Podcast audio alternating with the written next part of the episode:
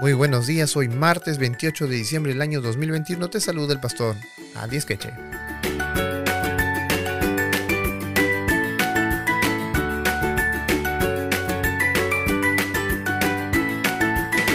El título para esta mañana es Malestar.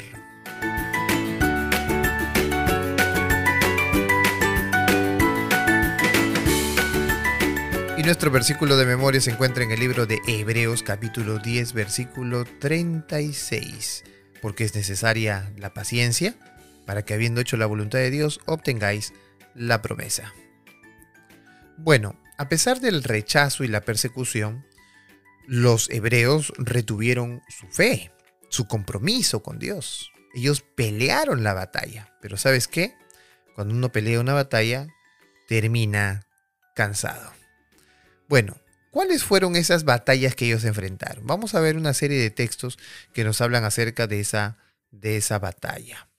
Hebreos capítulo 2, 18 dice, eh, pues en cuanto él mismo padeció siendo tentado, es poderoso para socorrer a los que son tentados. Es decir, los hebreos sufrieron una ardua tentación. Claro, cuando uno entra a las cosas de Cristo, a las cosas de Dios, empieza a encontrar eh, que toda la vida que llevaba era un, completo engaño. Y entonces empieza a mejorar, a estudiar. Y a veces eso no es tan fácil, ¿eh? Porque, miren, yo, un, ejemplo con la comida. Ustedes saben que el azúcar es malo, es dañino, totalmente. Bueno, y si no saben, investiguenlo. Entonces el cuerpo no necesita, no necesita la azúcar refinada.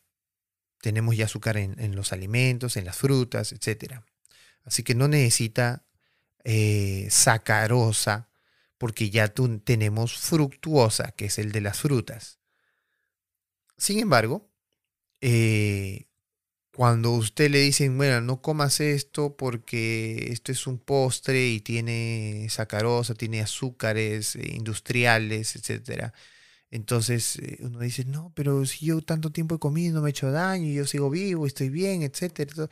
Entonces, uno piensa que lo malo es simplemente veneno, no, lo malo también va de a gotas, a medida que uno, uno va comiendo. Y después se queja de por qué me duele esto, por qué me duele aquello, el músculo, aquello, lo otro, etc. Entonces, pero está la comida al frente y tú la quieres comer porque siempre la comiste, pero ahora ya sabes, tu cabeza ya sabe que no es bueno para tu salud, pero tu lengua no quiere. Entonces tú cedes, dices, ah, pero eh, ¿quién me hace diferente? No, nada me hace diferente, voy a comer. Comes. tentado en sobremanera, tentado porque ahora tu mente ya conoce qué es la verdad. Dice aquí que los hebreos fueron tentados. Capítulo 3, verso 12 y 13 dice, mirad hermanos que no haya ninguno de vosotros de corazón malo, de incredulidad, para apartarse del Dios vivo. Antes exhortaos los unos a los otros cada día, entre tanto que se dice hoy, para que ninguno de vosotros se endurezca por engaño del pecado. Eh, incredulidad. Sigo con el postre este. ¿Y será, será realmente que el azúcar hace daño? Yo como veo cuántas personas, mi abuelita comió tanta azúcar, todos los postres sabidos y por haber, y murió de 190 años. No, no creo que hace. Incredulidad. Incredulidad. Entonces, es cuando uno sabe la verdad, es tentado, pero no lo acepta. Es decir, sabe nomás, sabe como un conocimiento, pero no lo acepta. Eso es incredulidad. Entonces, ¿será que Dios realmente nos está viendo? ¿Será que la tierra realmente es redonda? ¿Será realmente que fuimos creados en siete días? ¿Será realmente que Cristo viene? ¿Será realmente todo esto? ¿Será que el papado tiene un papel especial en el fin del mundo? ¿Será que los adventistas estaban esperando una ley dominical? De repente no viene. Incredulidad. Por eso dice aquí Pablo que ninguno de vosotros corazón, eh, que no haya entre vosotros alguien de corazón malo, de incredulidad. 4.15. Miren otra cosa que ellos pasaban. Porque no tenemos un sumo sacerdote que no pueda compadecerse de nuestras debilidades, sino uno que fue tentado en todo, según nuestra semejanza, pero sin pecado. Nuestras debilidades. ¿Cuál es tu debilidad? ¿Mentir, engañar, codiciar, gastar? Eh, ¿Cuál es tu debilidad? Hay personas que compran en demasía muchas cosas compran y compran y compran, pero no compran cosas caras, compran cosas pequeñas de muy poco valor. Y entonces dicen, no, yo no compro cosas caras, yo compro cosas de poco valor, sí, pero cuando tú vas a su casa es un completo desorden. Hay ollas hasta en la pared, cuadros, dibujos, cosas que, que la vista se aturde de tanta cosa que hay allí. Entonces, eh, tenemos muchas debilidades y, y, ellos, los hebreos, tenían debilidades también. 10.25. No dejando de congregaros como algunos tienen por costumbre, sino exhortándoos, y tanto más cuando veis que aquel día se acerca. ¿Cuál era una de las dificultades? Que había gente que no se juntaba, no se congregaba. ¿Qué creen ustedes que decían? Lo mismo que dicen hoy los que no se congregan. No, yo conozco a Dios y ya sé de Él y donde yo lo adore está perfecto. bueno, 12, 3 y verso 12 y 13. Considerad que a aquel que sufrió tal contradicción de pecadores contra sí mismo para que vuestro ánimo no se canse hasta desmayar.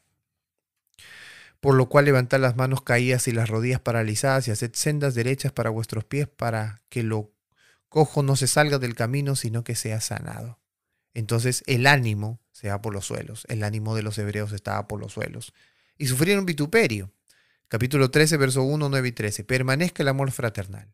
No os dejéis de llevar doctrinas diversas y extrañas, porque buena cosa es afirmar el corazón con la gracia y no con viandas, que nunca aprovecharon a los que se han ocupado de ellas. Verso 13. Salgamos pues a él fuera del campamento, llevando su vituperio. Ajá. Hebreos no dice que los lectores siguieron con dificultades. Los problemas continuaron. Fácilmente ellos podían desmayar. Y es casi normal que después de que se ha luchado, se ha tenido una gran victoria, las defensas psicológicas bajen. La fuerza que una persona, una comunidad eh, movilizó para enfrentar una amenaza inminente, es más difícil reunirla por segunda vez. Miren ustedes lo que le pasó a Elías. Sí, sí, es cierto. Cuando uno ha vencido en batalla, seguir luchando no es nada fácil. Por eso es que algunos hacen un doble ataque. A pesar del primer ataque, hacen un doble ataque. Miren lo que dice 1 Reyes capítulo 19, verso 1 al 4. ¿Qué le pasó a Elías? Acab dijo a Jezabel la nueva de todo lo que Elías había hecho en el Monte Carmelo y de cómo había matado a espada a todos los profetas. De Jezabel, obviamente, de Baal. Entonces envió Jezabel a Elías un mensajero diciendo, Así me hagan los dioses y aún me añadan si mañana a estas horas yo no he puesto tu persona como la de uno de ellos, es decir, muerto. Viendo pues el peligro, Elías se levantó y se fue para salvar su vida.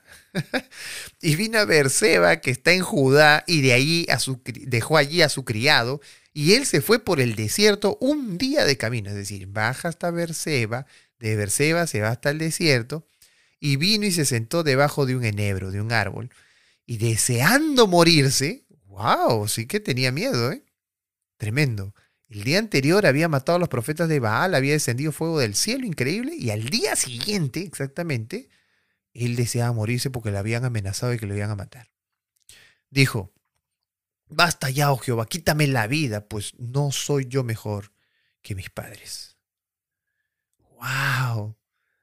Una victoria superpoderosa la de Elías. Y ahora le tenía miedo al mandato de, la, de Jezabel. Y si lo mataban, pastor, lo mataban, pues. Lo mataban. Lo bueno es que había descubierto que cuando adoraron a, a Baal y hizo la prueba del fuego del cielo, se dividió y obviamente él se dio cuenta que habían 40 profetas más, o sea, 40 personas más fieles a Dios. No era el único. Y entonces si moría, pues tenía la seguridad de que había gente que iba a continuar con el camino, que iba a seguir enseñando. Pero a nosotros nos aferramos tanto a la vida. Recuerden ustedes que Jesús dijo que aquel que se aferra a la vida la perderá y aquel que pierde su vida por causa de Cristo la hallará. Patriarcas y Profetas y Reyes en la página 118 dice con respecto a esta situación de Elías. Pero una reacción como la que con frecuencia sigue a los momentos de mucha fe y de glorioso éxito oprimía a Elías. Temía que la reforma iniciada en el Carmelo no durase y la depresión se apoderó de él. Había sido exaltado en la cumbre de Pisga y ahora se hallaba en el valle. Mientras estaba bajo la inspiración del Todopoderoso había soportado la prueba más severa de su fe. Pero en el momento de desaliento, mientras repercutía en sus oídos la amenaza de Jezabel, y Satanás prevalecía aparentemente en las maquinaciones de esa mujer impía, perdió su confianza en Dios. Había sido exaltado en forma desmedida y la reacción fue tremenda. Olvidándose de Dios, Elías huyó hasta hallarse solo en un desierto deprimente. Ay, Elías no es tan diferente a nosotros. Nosotros también, la misma cosa, sí, también. Hoy día escuchamos un sermón, sí, poderoso, pastor, yo soy fiel, etc.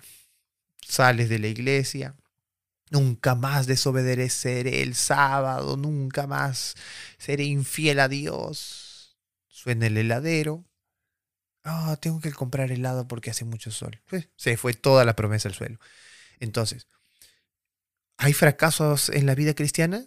Claro que sí, hay fracasos en la vida cristiana. Luchamos tanto, pero no debemos dejar de luchar.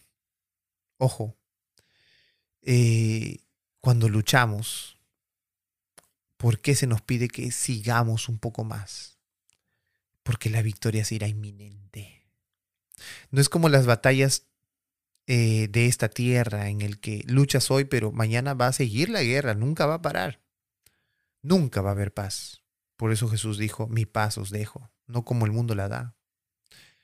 La paz de Dios es diferente, la paz de Dios es eterna, no es momentánea, no es temporal, hasta una nueva guerra, no, es eterna. Entonces, ¿qué mejor luchar por esa paz que por la paz que los hombres nos pueden dar? Ahora, ¿tú fracasaste alguna vez? Es necesario que aprendamos del fracaso. ¿Cuáles fueron esos factores que contribuyeron a tu fracaso? ¿Qué podrías haber hecho diferente? Salió mal todo, sí, pero ¿qué podrías haber hecho diferente? ¿Qué otra cosa pudieras haber hecho que hubiese cambiado el rumbo de tu familia, el rumbo de tus estudios, el rumbo de tu vida? Mira tu fracaso, dale, eh, dale un vistazo a tu fracaso, a tu dolor, y piensa, ¿qué pudiste haber hecho? Porque aún así, todavía puedes hacerlo. Vamos a orar.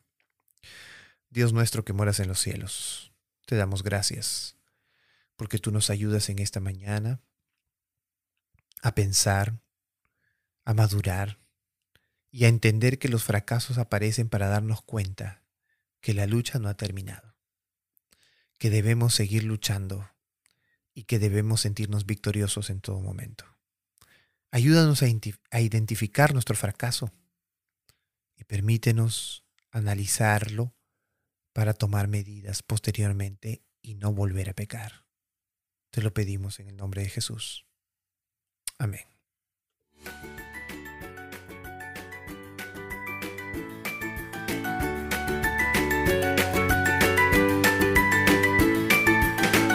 Nos vemos entonces el día de mañana a través de nuestro podcast, las redes sociales y las radios donde estamos transmitiendo esta programación.